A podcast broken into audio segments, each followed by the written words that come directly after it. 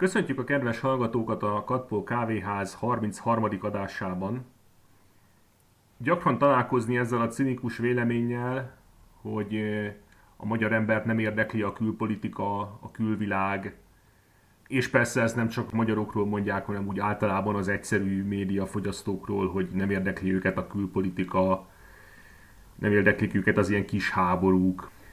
Gyaníthatóan ez a jelenség nagyrészt az olyan válsággócok miatt van, mint például Korea, vagy akár említhetnénk mondjuk az izraeli-palesztin konfliktust, vagy, vagy a korábbi évtizedekből az északír konfliktust, melyeknek a közös jellemzője az, hogy néha valami indokolt vagy kevésbé indokolt okból ráharap a média, heteken át intenzíven foglalkoznak vele, aztán az egész feledésben merül hónapokra, vagy akár évekre, aztán megint előveszik valami ürüggyel, és így tovább. Magyarán újra és újra a figyelem középpontjába tolja a média, de lényegében nem változik semmi. Ha vannak koreai hallgatóink, akkor lehet, hogy ezt rájuk nézve sértő, de ezt most nézzék el nekünk. Azt ugye nem kell ecsetelni, hogy a koreai válsággóc, vagy a koreai konfliktus, de tulajdonképpen nevezhetjük háborúnak is, mert hivatalosan sose lett vége.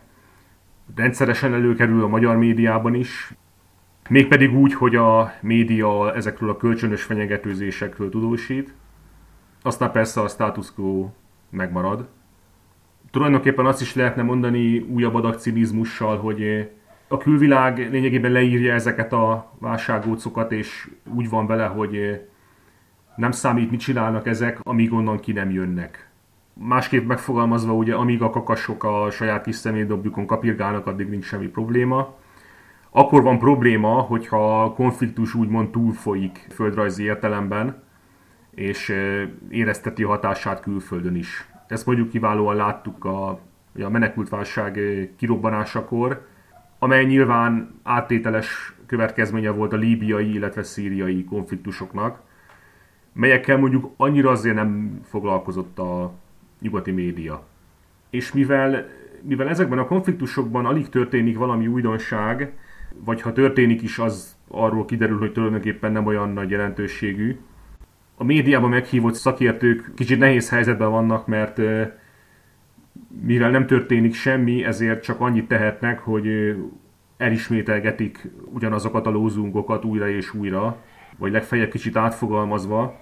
Ami Koreát illeti, ezekre utalhatunk röviden, de jó esetben, ha elég tájékozott a kedves hallgató, akkor ezeket ismeri. Ugye, hogy a remete királyság, meg az őrült vezér, akit nem lehet kiismerni, a kínai befolyás kérdése, az amerikai befolyás kérdése, mikor hamvasztják el Szöult nehéz tüzérséggel, mikor vetik be a robotrepülőket, meg efféle. Ezeket valószínűleg mindenki ismeri, nem térnénk ki rá olyan bőven, és ezekkel a kérdésekkel ma nem is szívesen foglalkoznánk. Azon a véleményen voltunk a szerkesztőségben, hogy Koreával annak ellenére is foglalkozni kellene, hogy valószínűleg néhány hét vagy hónap múlva már a fene se fog foglalkozni ezzel a kérdéssel, hogy aztán majd mondjuk még több hónappal később megint sokan foglalkozzanak ezzel a kérdéssel, a már említett rituálé szerint. De úgy voltunk vele, hogy megpróbáljuk egyedi vagy ritkán előkerülő szempont szerint megvizsgálni a témát, mivel Korea történelmi múltja elég gazdag, és hosszú időre tekint vissza, és az is tudva levő, hogy a történelemre való hivatkozás az egy visszatérő szokás a politikában is, meg történészek körében is, meg úgy általában a közbeszédben. Biztos hallott már ilyen érveket a közönségünk, hogy a történelem majd minket igazol, titeket meg nem, meg ti a történelem rossz oldalán álltok. Ennek ismeretében tulajdonképpen arra is vállalkozhatunk, hogy megpróbálunk releváns tanulságokat összeszedni Korea múltjából, és amikor azt mondjuk, hogy Korea múltja, az úgy értendő, hogy a különböző koreai államok múltja, mivel ezekből is volt jó egy pár. Amikor Észak-Korea jövőjéről beszélnek a médiában, elsősorban olyan kérdések fogalmazódnak meg, hogy van-e jövője ennek a rendszernek, és ha igen, akkor milyen hosszú távon, ha megdől, akkor hogy dől meg, hogy lehetne megdönteni, mi lesz ebben a környékbeli nagyhatalmak szerepe. És hát ezekre a kérdésekre, ahogy említettük, nyugodtan lehet keresni a lehetséges választ Korea múltjában is. Ugye egy régi ideál szerint a történelem az egy tanítómester, lehet rá hagyatkozni. Hogy más ne mondjunk, például ha a kétezer-hármas iraki háborút vesszük, csak hogy egy időben közeli példát mondjunk, nyilván bárki megvizsgálhatta például azt a kérdést, hogy bárki bármikor demokratizálta sikeresen erőszakkal egy muzulmán államot, vagy azt a kérdést is fel lehetett volna tenni, hogy sikerült-e bármikor konszolidálni egy legyőzött országot úgy, hogy előtte szélre keresztették a fegyveres erőit. De ebben most nem menjünk bele, nem Irak a téma, mindössze mint releváns időben közeli példát akartuk említeni. Észak-Korea kapcsán gyakran említett közhelynek számít az, hogy az egész állam létezése, illetve működése csak is a kínaiaktól függ, és bár a helyzet azért egy kicsit komplikáltabb ennél, van esetben tény, hogy Kínának nagyon jelentős szerepe van abban, hogy az északi rezsim a sok szankció, illetve az elítélő határozatok ellenére is képes működni, és nem omlik össze a külső nyomás alatt. Ennek egyfajta történelmi okai vannak. Kína a múltban is számos adófizető állammal rendelkezett, akik névleg behódoltak a kínai császárnak, és adót fizettek neki évente, vagy pedig nem évente, de egy bizonyos meghatározott időközönként fizették ezt az adómennyiséget.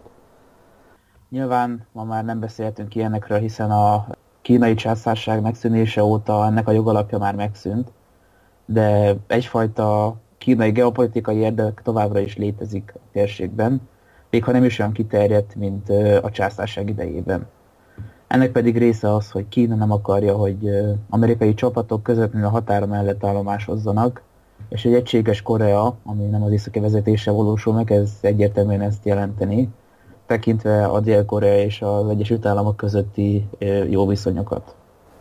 Itt ne felejtsük el, hogy egy precedens is van erre, mégpedig Korea esetében. Elvégre egyszer már volt rá példa, hogy a kínaiak beavatkoztak katonailag, amikor úgy látták, hogy, vagy hát fogalmazunk úgy, hogy Mao Zedong és a politikai vezetés úgy látta, hogy az amerikai katonai jelenlét az túlságosan veszélyes Kínára nézve. Igen, a koreai háború alatt volt ez a kínai beavatkozás. Történelmileg is egyébként érdemes áttekinteni a kínai császárság, illetve az egyes adófizető államok közötti viszonyt, hiszen nagyon sokat elárul a kínaiak gondolkodásáról.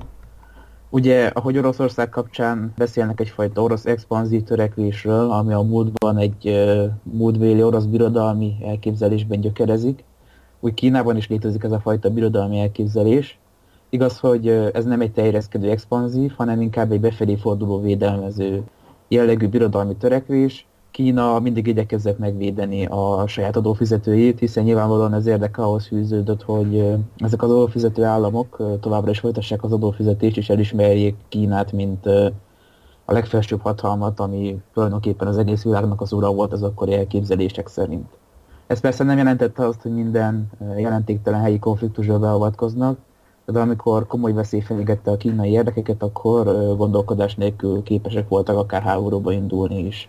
Erre a legékesebb példák egyébként magában Koreában találhatók, hiszen amikor ezerötszázkilencvenkettőben Japán akkori vezetője, Toyotomi Hideyoshi indított egy nagyszabású inváziót Korea ellen, és nem kissé titkolt célja volt, hogy Korea elfoglalása után megpróbálja a Kínát is behódoltatni.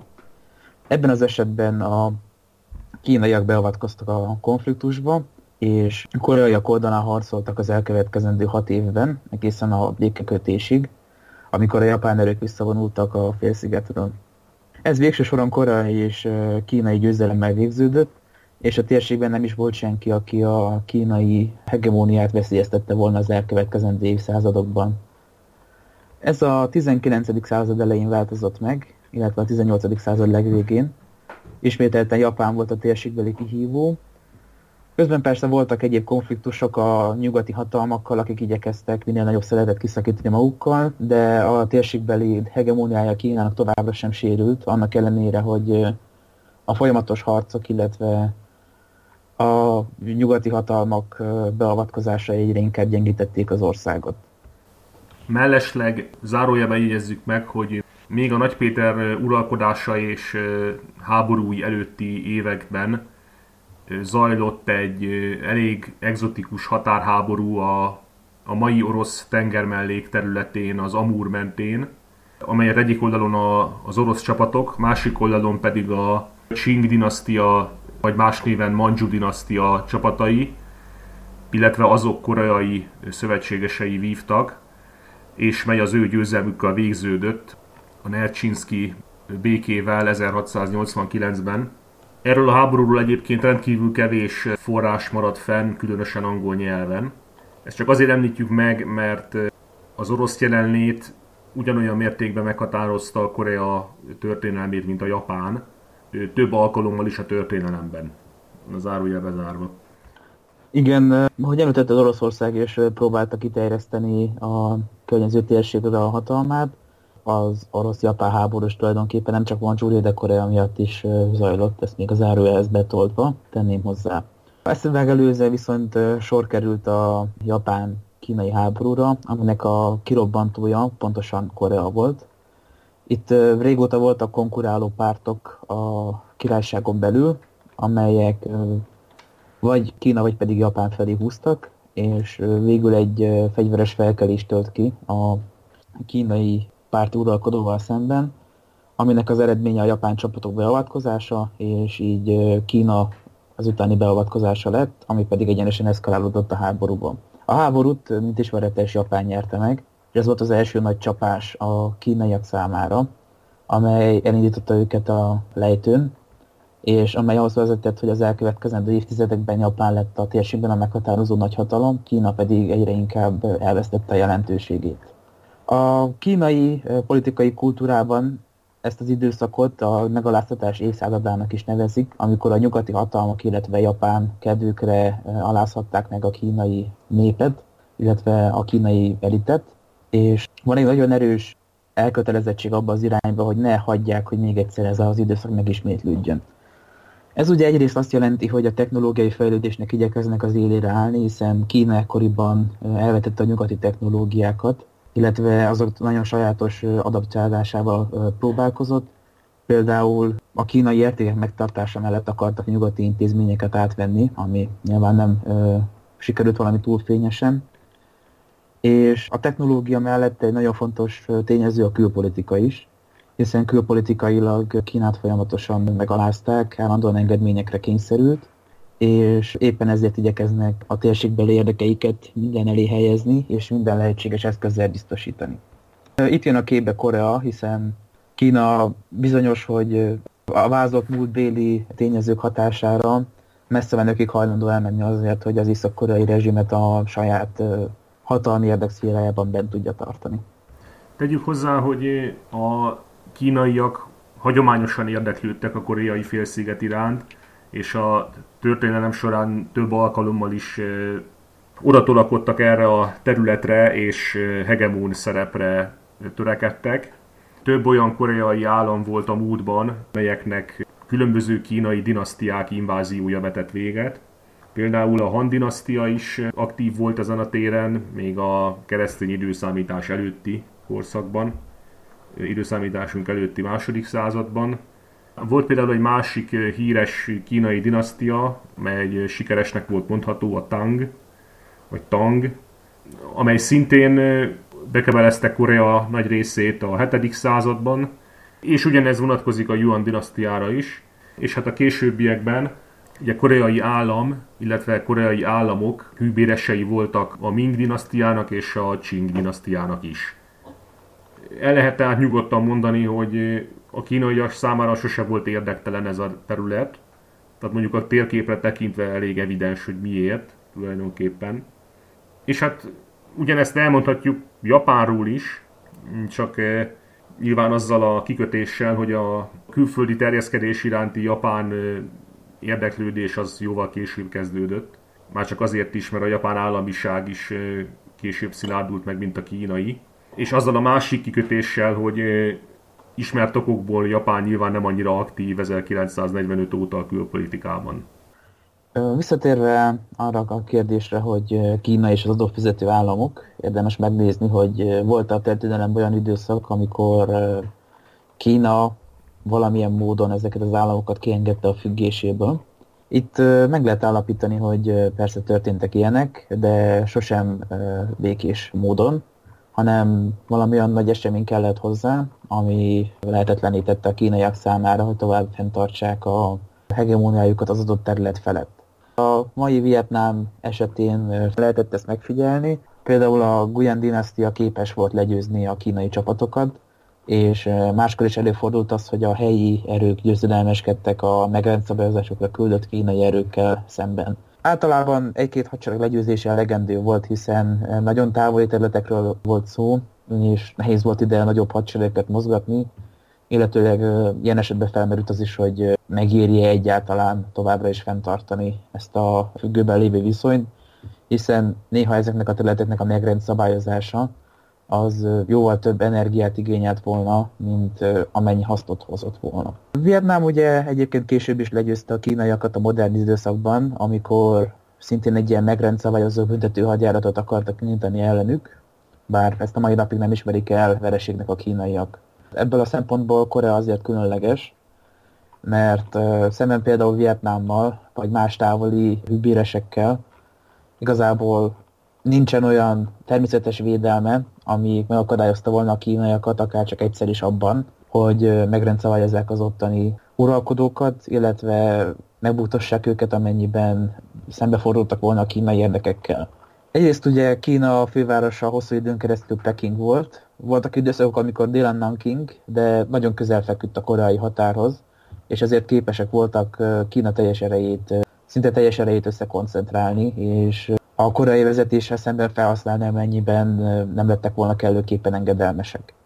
Kivételként tekinthető, amikor maga az egész kínai államiság szűnnek hosszabb, rövidebb időkre, például a mongol invázió idején, vagy a manzsu invázió idején. Azonban, amikor ezek a megszállók létrehozták a saját dinasztiájukat, és visszatértek a kínai hatalmi viszonyok egyfajta újjáépítéséhez, akkor mindig gondjuk volt arra, hogy a időközben valamennyire önállósodott és függetlenedett adófizetőket visszatereljék az akolba.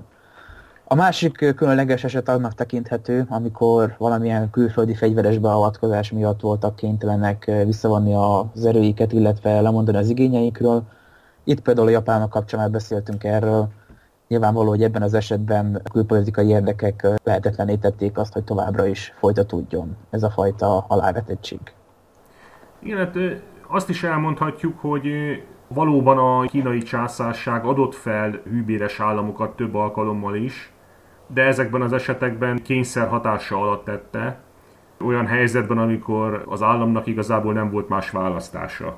Ugye az, az ismert, hogy például Indokínát a franciák hódították el Kínától, valamikor Burma és Sziám is hűbéres államai voltak Kínának, ezek is ugye az európai gyarmatosítás célpontjai lettek. Okinawa és Tajvan japán szerzeményé vált, Mongólia szovjet szerzeményé vált az orosz polgárháború után, és még lehet sorolni, de a történelem nem ismer arra példát, hogy a kínaiak valamiféle nagyhatalmi alkú keretében minden külső kényszerítés nélkül békésen lemondtak volna egy baráti hűbéres államról. Itt említhető egyébként például Tibet kérdésköre. Tibet a császárság ezerkilencszáztizenegyes felbomlása után tett szert egyfajta függetlenségre. Ennek kapcsán az angolok igyekeztek a saját befolyásuk alá vonni Indiából a tibeti régiót. Akkoriban Yuan Shikai elnökként, majd később nagyon rövid ideig újra kikiáltotta magát császárnak, vezette Kínát, és ő valamiféle engedményre kényszerült. Hosszas tárgyalások után megszületett egy egyezmény, amit azonban később nem írtak alá a kínaiak, és később soha nem is tartották be ezt az egyezményt. Ez is mutatja, hogy mennyire éltek ezek a birodalmi elképzelések, és mennyire hajtatatlanok voltak az egyes területek elszakadásával kapcsolatban.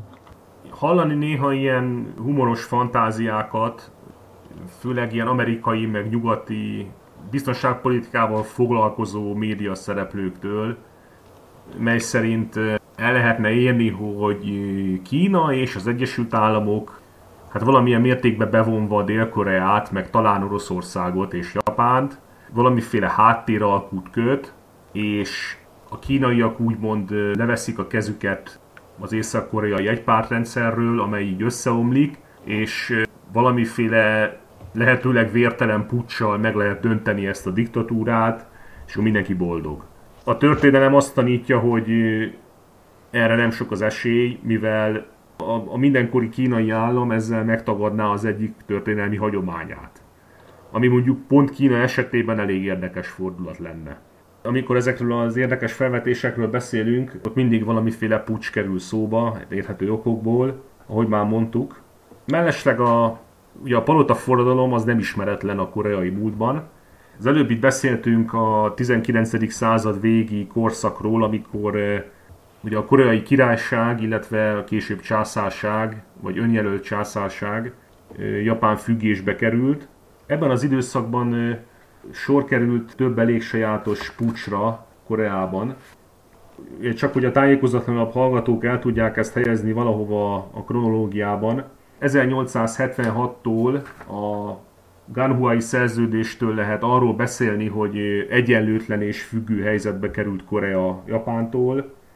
Ez egy egyenlőtlen kétoldalú szerződés volt, amely lényegében kizárólag Japán érdekeinek kedvezett.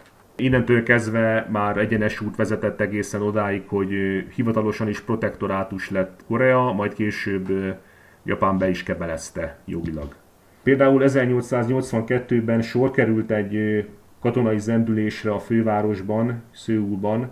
A puccsisták elfoglalták a királyi palotát, menekülésre kényszerítve Ming királynőt, akit akkoriban a japánok egy hasznos, vagy hát mondjuk úgy, hogy felhasználható politikai szereplőnek tekintettek. Viszont az uralkodó bírta a kínaiak további támogatását is, hagyományosan. Így sor került egy kínai beavatkozásra, amely mégis helyreállította a régi rendet.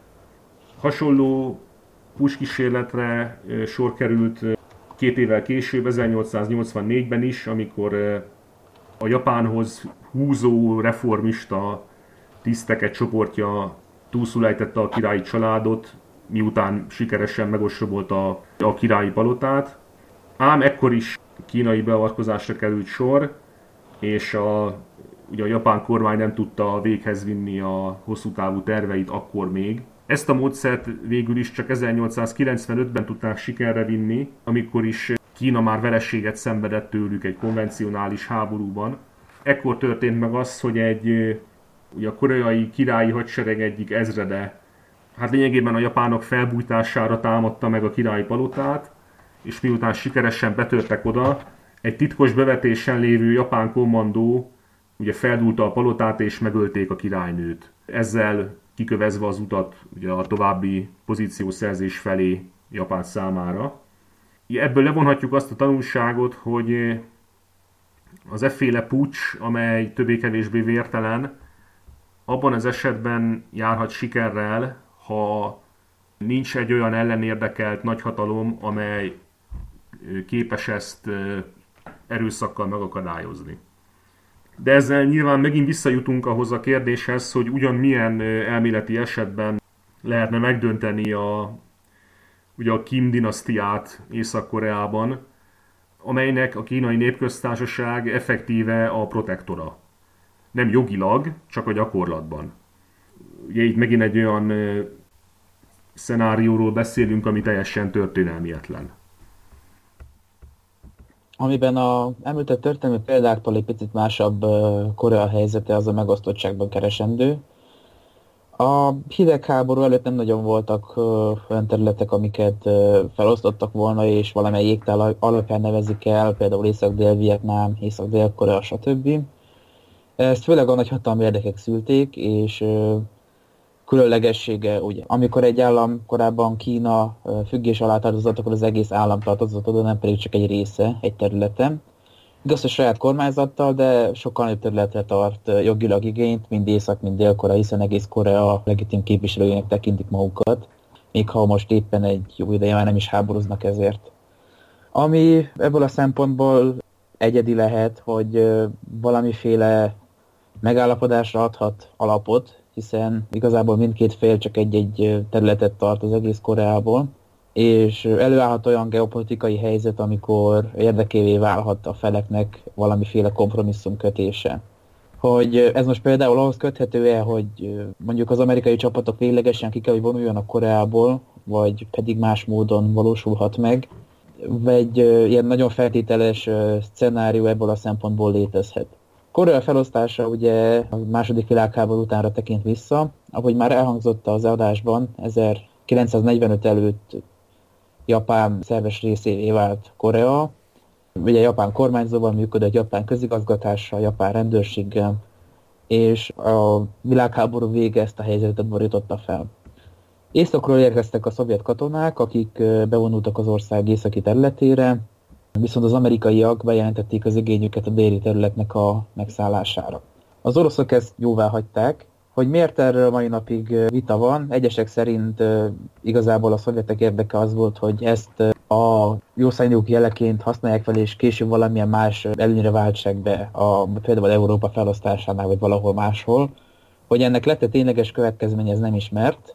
Mindenesetre tény, hogy hetekkel később vonultak az amerikai csapatok, és hosszú ideig kérdéses volt, hogy Korea a közeledő hidegháborúval vajon milyen módon fog megoszlani, illetve elkerülhető a megoszlása a Koreának. Ezzel kapcsolatban merült fel például az, hogy az ENSZ gyámság alá rendelik a területet, viszont nyilvánvaló, hogy a jelenlévő megszálló csapatok miatt az egyesítés ez eleve lehetetlennek ígérkezett. Végül előbb Dél-Koreában tartottak olyan választásokat, amin az északiak nem voltak jelen, majd aztán Észak-Koreában ugyanért a déliek kizárásával, és létrejött a két Korea. Ezek aztán ezerkilencszázötvenben háborúba kezdtek egymással, ami egy nagyon széles konfliktussá terevélyesedett, többek között az ENSZ, illetve Kína részvételével és a Szovjetuniónak a csendes támogatásával. Ez volt az, ami megalapozta a kínai dominanciát Észak-Koreában, hiszen Kína volt az, ami ténylegesen vállalta a háborús erőfeszítések nagy részét ezerkilencszázötven után, mikor Kim Jirszen hadserege teljesen összeomlott, és a háború végig sem hevertek ki ezeket a veszteségeket.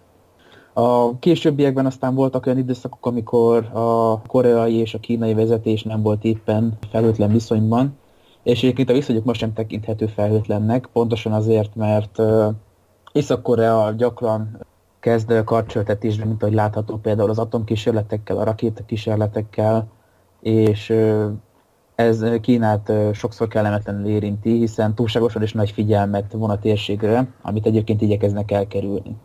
Ez lehet még egy ok egyébként amellett, hogy Kína valamilyen módon egy kompromisszós megoldást keressen, de igazából ez a mostani karcsöltetésnél azért sokkal komolyabb dolgokra kéne kibéktek is vetemedniük. Például akár egy agressziónak is tekintető támadás, hogy nem a tengerbe, hanem mondjuk egy államnak a lagatlan területére lövik a rakétáikat. Kérdés, hogy idáig elmerészkednek-e, vagy pedig ők érzik azért a határokat, hiszen volt már olyan időszak, amikor Kína megpróbálta Észak-Koreára erőltetni az érdekeit, és egyfajta puccsot végrehajtani Kim ellen, aki viszont ügyesen tudta egymás ellen kijátszani a Szovjetuniót és Kínát. Innen is ered Észak-Koreának a viszonylagos függetlensége, annak ellenére kínai függésben vannak, hiszen egy olyan zárt társadalomról beszélhetünk azóta, ahol nem lehet találni olyan jelöltet, aki mozgósítható lenne Kim ellen, hiszen a teljes ellenzéket megsemmisítették fizikai értelemben véve is. Igen, és ugye a népi Koreában még érvényesül az a egyszemélyes irányítás, ami már az ilyen szocialista egypártrendszerekben sem volt jellemző, mondjuk az ezerkilencszáznyolcvankilences rendszerváltások előtti évtizedekben sem.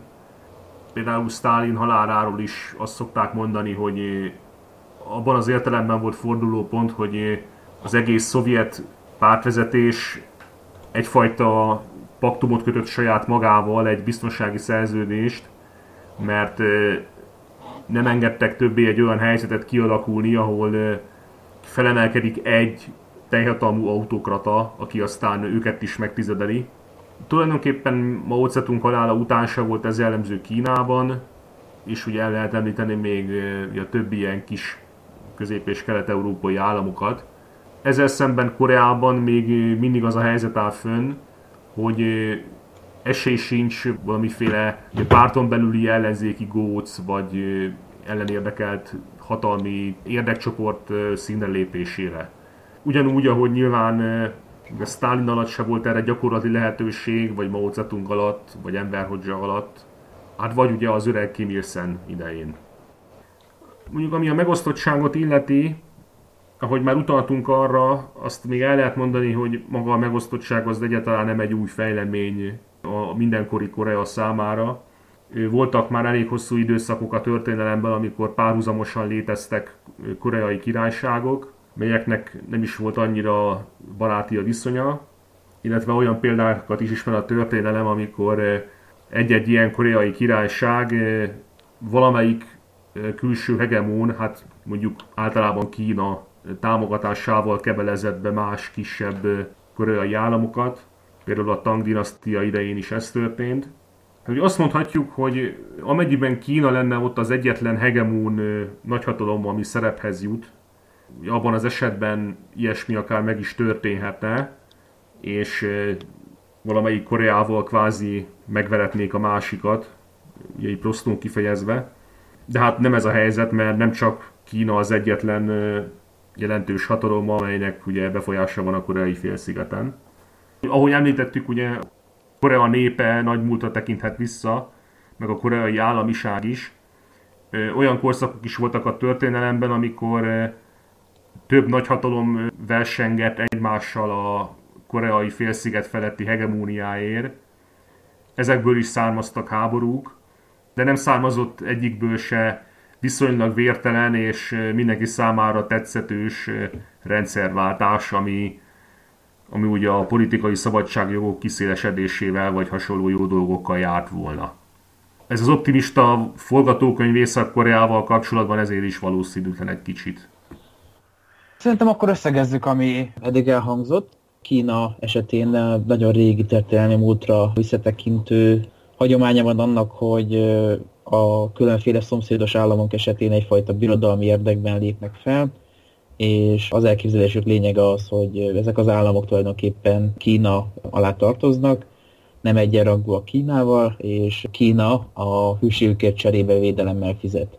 Ez ugye megfigyelhető Észak-Korea esetén, hiszen ha egy állam van, amivel Észak-Korea nem nagyon mer nyíltan szembe menni, az Kína, és cserébe Kína minden esetben igyekszik bevédeni Észak-Koreát. Nyilván ez nem jelenti azt, hogy például megvétózzák az en es zé bé té határozatait, hiszen ez már túlságosan és nagy politikai összeütközés lenne, de a gyakorlatban azért megfigyelhető, hogy ezt elszabotálják, a különféle gazdasági szankciókat nem tartják be olyan, olyan élesen, és egyéb módokon igyekeznek a rezsim túlélését biztosítani. Ugye, mint mondtuk, elképzelhetetlen, vagy nagyon feltételes az a szenárió, ahol bármilyen módon ez megszűnne békésen és megegyezéses alapon, anélkül, hogy valamiféle belső válság vagy külső fenyegetés ezt kikényszerítené tőlük.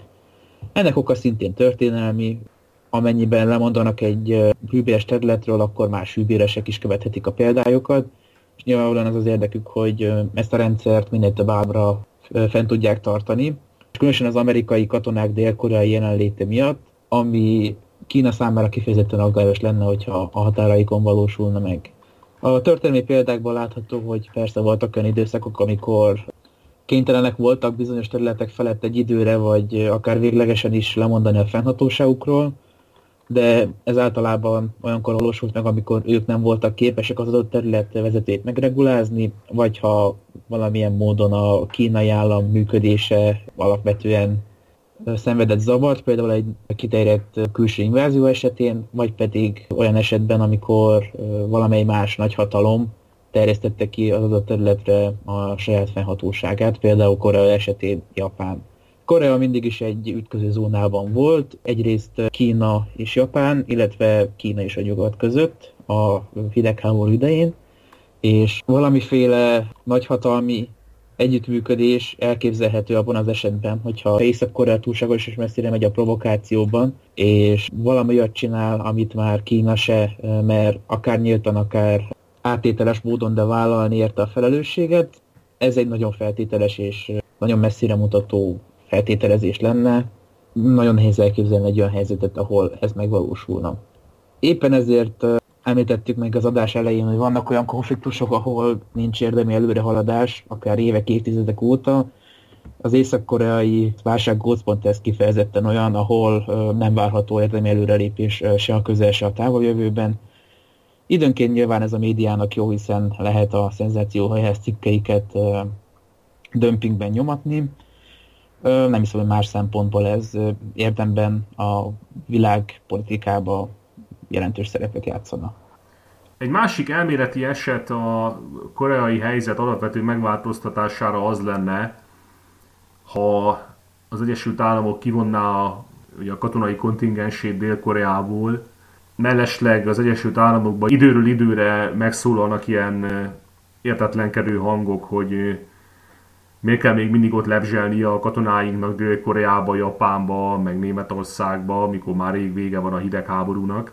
Ami emberileg érthető, de a történelem azt is tanítja, hogy a nagyhatalmak általában akkor számolják fel a katonai jelenlétüket a határon túli, távoli térségekben, amikor az adott nagyhatalom elég egyértelműen belecsúszik a hanyatlás állapotába, és már puszta pénzügyi okokból sem igazán teheti meg, hogy továbbra is jelentős csapatokat állomásoztasson távoli és egzotikus vidékeken.